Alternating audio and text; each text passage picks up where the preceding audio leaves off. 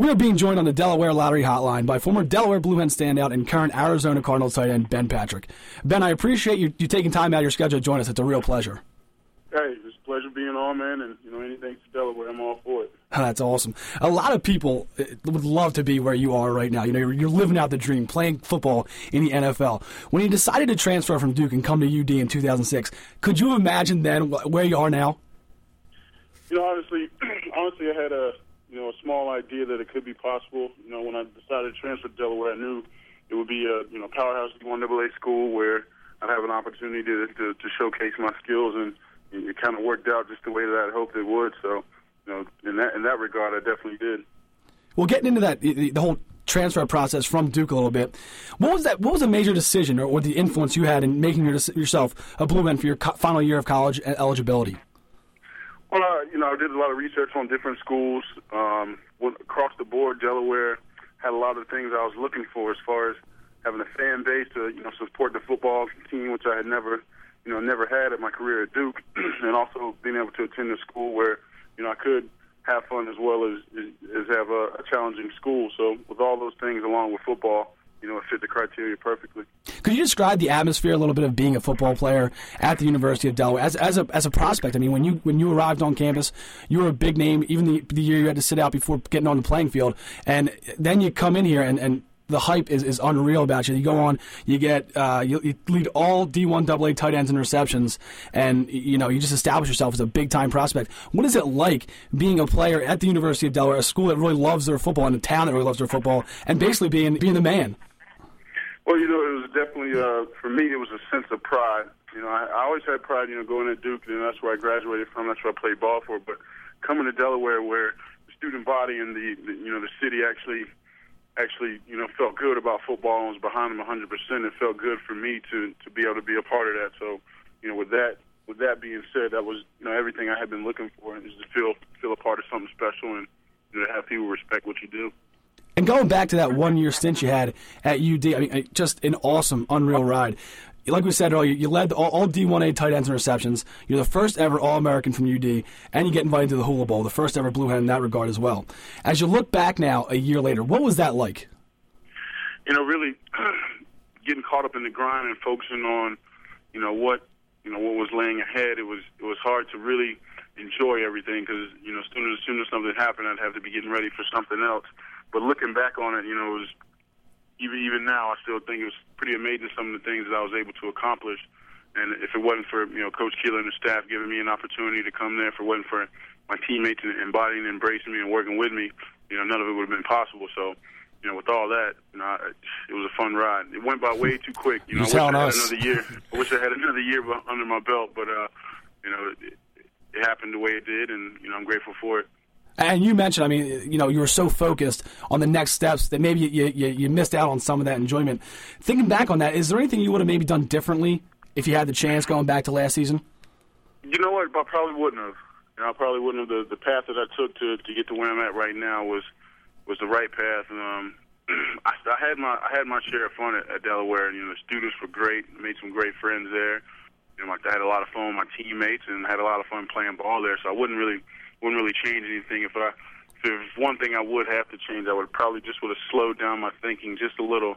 You know, kind of embrace embrace the moment a little bit more instead of you know looking so far ahead. But in the same breath, you know, I had to look far ahead because you know I knew what was possibly coming and had to be ready for it. Again, we are being joined by uh, Ben Patrick on the Delaware Lottery Hotline.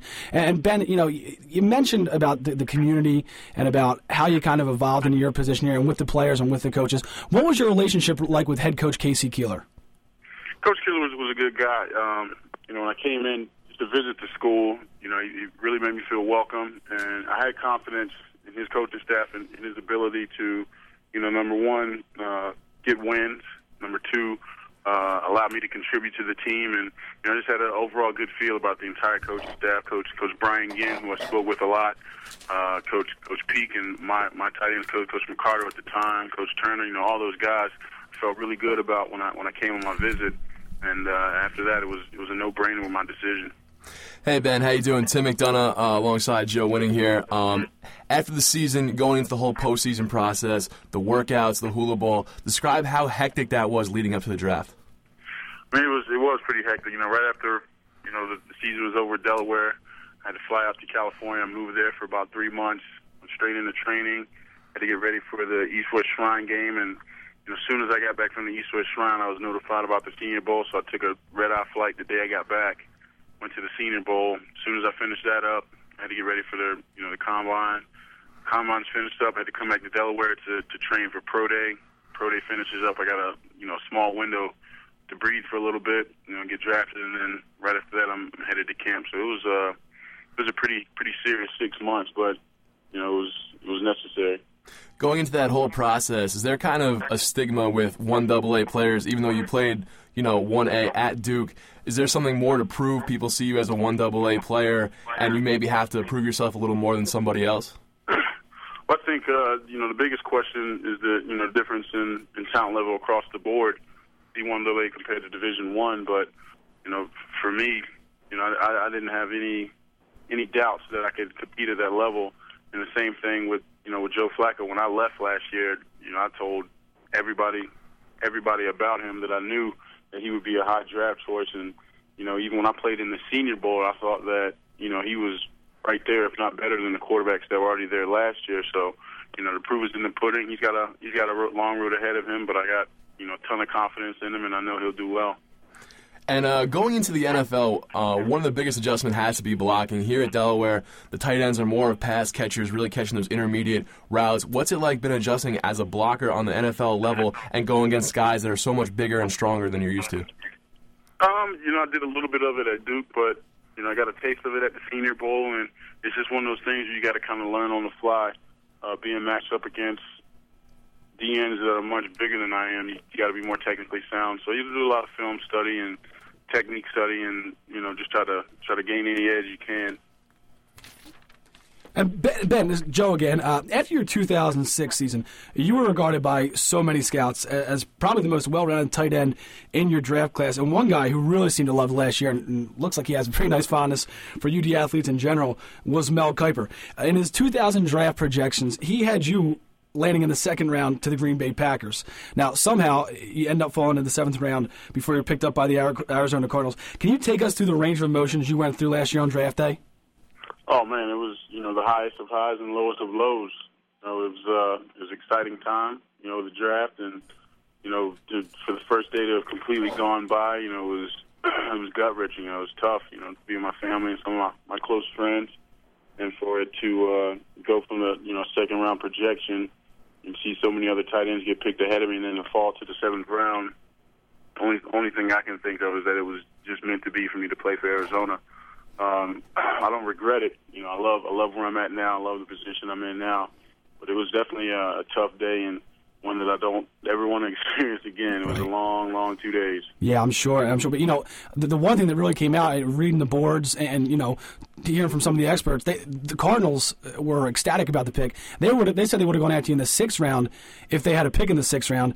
You know, and, and we're looking back at it now, a, a year later, with a season with the Cardinals on your belt. Do you still feel like you, need, you had that need to prove those other teams and scouts wrong who passed on you?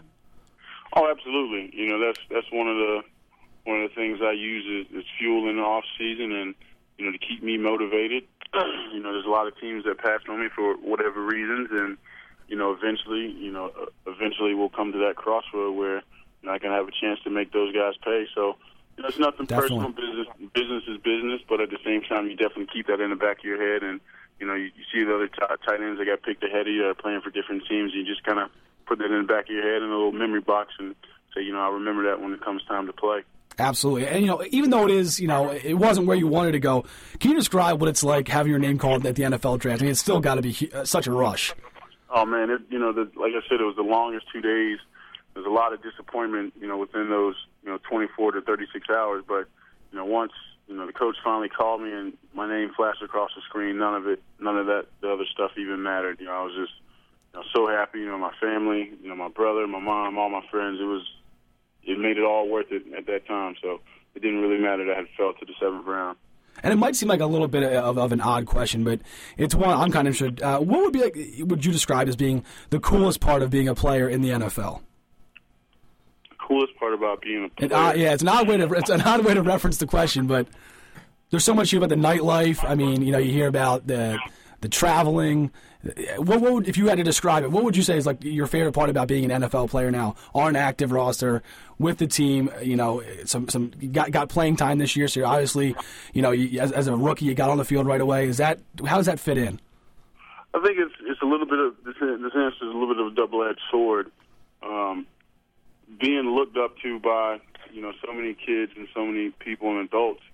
You know, in one sense, you know, you, you don't really have a ton of privacy, but at the same time, I think it's pretty pretty cool to have so many people, you know, embrace you and you know want to be like you or just want to talk to you and stuff. So you know, stuff like that will never ever get old to me, no matter how long I play. And you know, I appreciate how you know how fans embrace you and you know how people want to talk to you and stuff just to just to see what your life's like. So I think it's pretty cool. Hey Ben, uh, Tim again. You're you're playing for Russ Grimm as a head coach and Ken Whisenhunt as an offensive coordinator. Two guys that have a reputation for being real hard nosed, disciplinarian type coaches. Is that the right stigma, or and what are your practices like under those guys? I mean, our practices are, are always intense, you know, high pace, and you, when you get to this level with guys this big and move that fast, you know, every every practice is going to be physical. You know, our coaches, um, both of which you know played previously which I think is a is, is pretty big because they can definitely relate to you, you know, in certain parts of the seasons or certain way guys are feeling. But I think that uh, you know they're two really good, you know, two really good coaches, and you know I have I have no qualms, no problems with either one of them. Yeah, absolutely. We've seen they really changed the philosophy on that team over the last two years. Ben, you play uh, in the University of Phoenix Stadium. I mean, top of the line facilities. We saw the Super Bowl there this past year. What's it like playing on a stadium of that caliber, driving up and having the opportunity to work out and practice and play in a place like that stadium?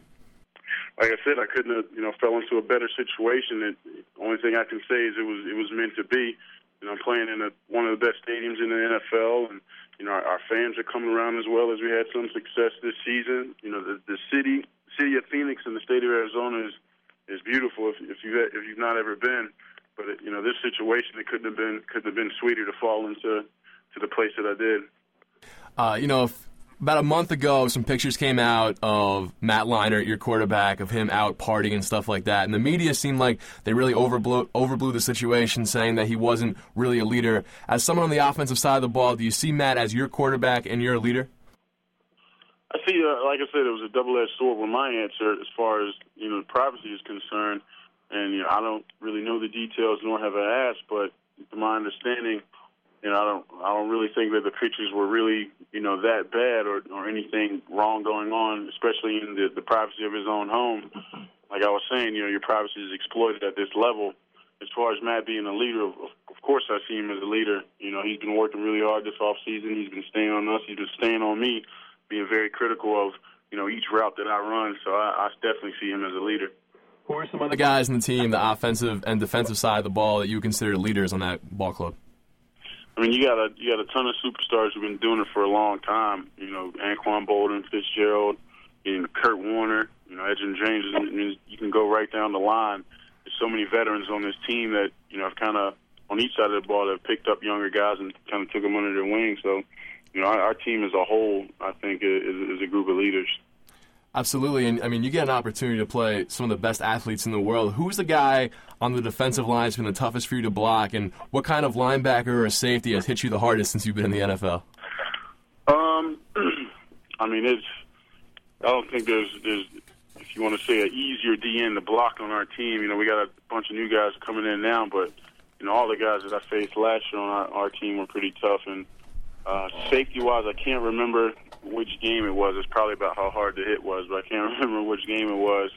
I caught a ball over the middle and, and took a pretty good shot. But uh, it's it's a pretty it's pretty intense. It's definitely you know far more physical than than college football. And uh, you know you're playing with a bunch of grown men now. It's not you know 21, 22 year old you know kids. It's a lot of you know grown men playing for keeps. So not a whole lot of room so, for weakness there.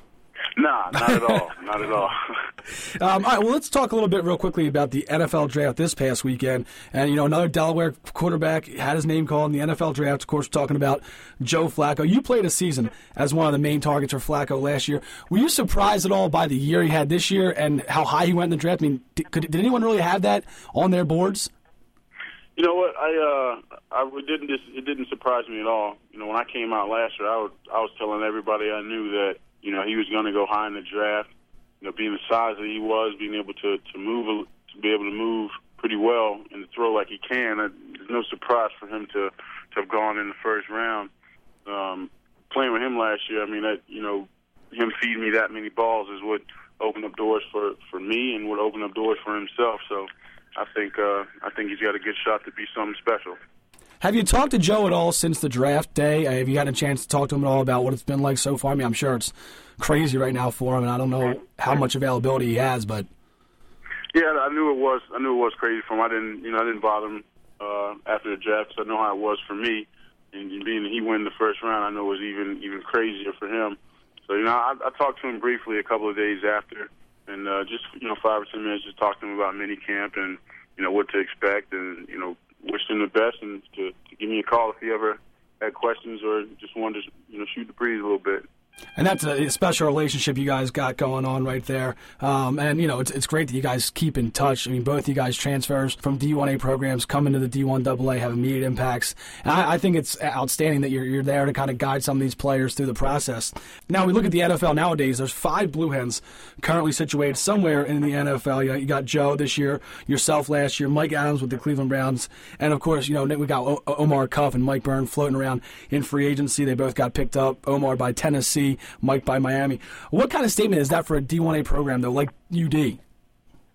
Well, hey, like uh, it's a serious football. You know, it's it's a D1 AA school, but I think we've got you know Division One capabilities, and uh, you know Delaware's a, a great school. You know, it's, it's a fun place, place where you can enjoy yourself. You know, get get schooling as well, and at the same time you have you know proof is in the pudding as far as Coach Keeler and his staff. You know, they have put in guys to the NFL, and it's not just been one or two. You know, you got a handful, and you know, we're working on more, more to come. So, you know, it, Delaware is definitely a place where you can get it done on the field and off the field. Absolutely, that's a great way to put it. Um, I want to revisit uh, your season last year a little bit, and really, uh, kind of an unusual trip you had to the active roster. What was that, I mean, what was that whole loop like for you?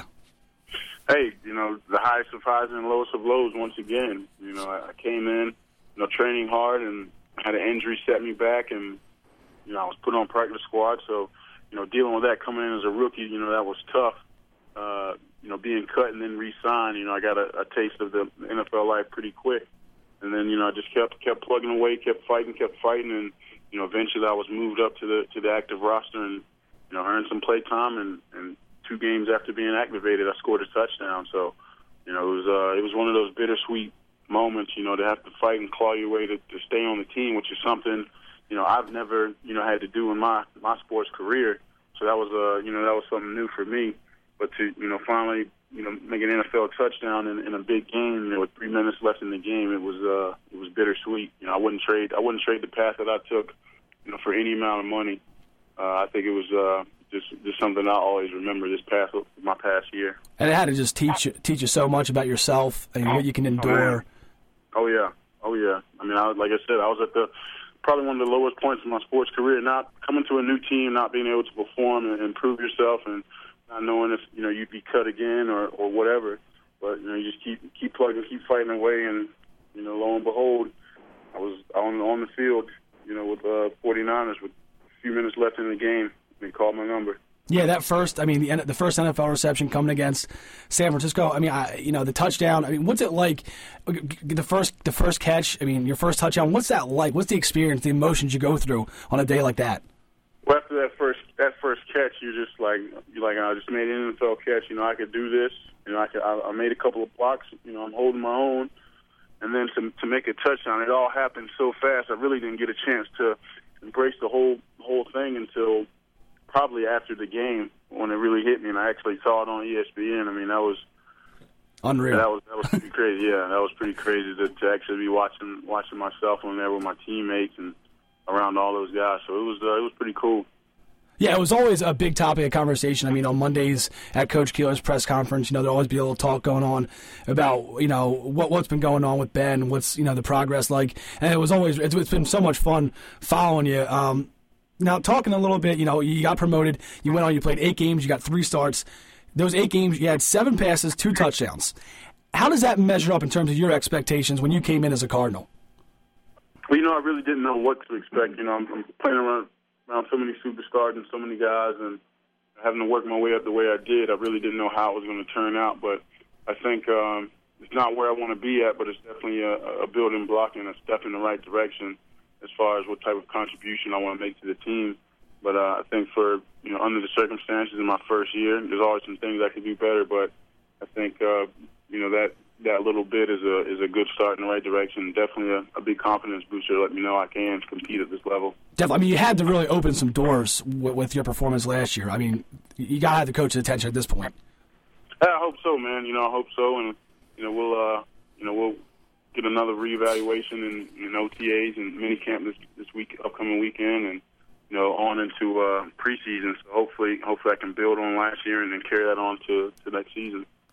All right, I'm just going to ask you one more quick question, and then we'll let you get out of here, Ben. Again, thank you so much for your time. I'm not really sure how closely you're following the D- University of Delaware, the Blue Hens, but it seems like they got some serious studs coming back next year. Um, as a player who's gone through the process yourself, played along some of the big name Blue Hens for the next season, do these guys kind of stand out as you as a potential NFL draft pick or free agent signee, like you know Omar Cuff or Mike Burnware this year? Yeah, I, I think um, I know with those two guys, and I, I personally played with them, so you know it's a little bit different as far as the new guys that are coming in. And I played with Omar and I played with Mike, and I think both of those guys have a, a very good shot of, of making those ball clubs. As far as the the new guys, I know of names, just not haven't actually got to see these guys play and perform. Tried to come back to the spring game, was unable to, you know, because of some stuff I had to handle here. But the proof is in the pudding as far as Delaware. If there's guys with potential, I know that the coaches will push them to the limit. You know, as far as exhausting all their resources to get the right people to see them.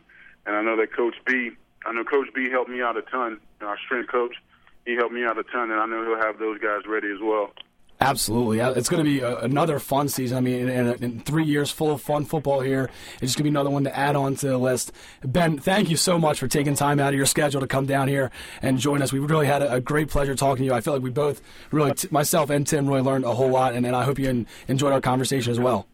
Hey, I appreciate you having me anytime, and uh, I wish you guys the best of luck. I'll be watching. Thanks, Ben. Yeah, thanks a lot, Ben. Take care.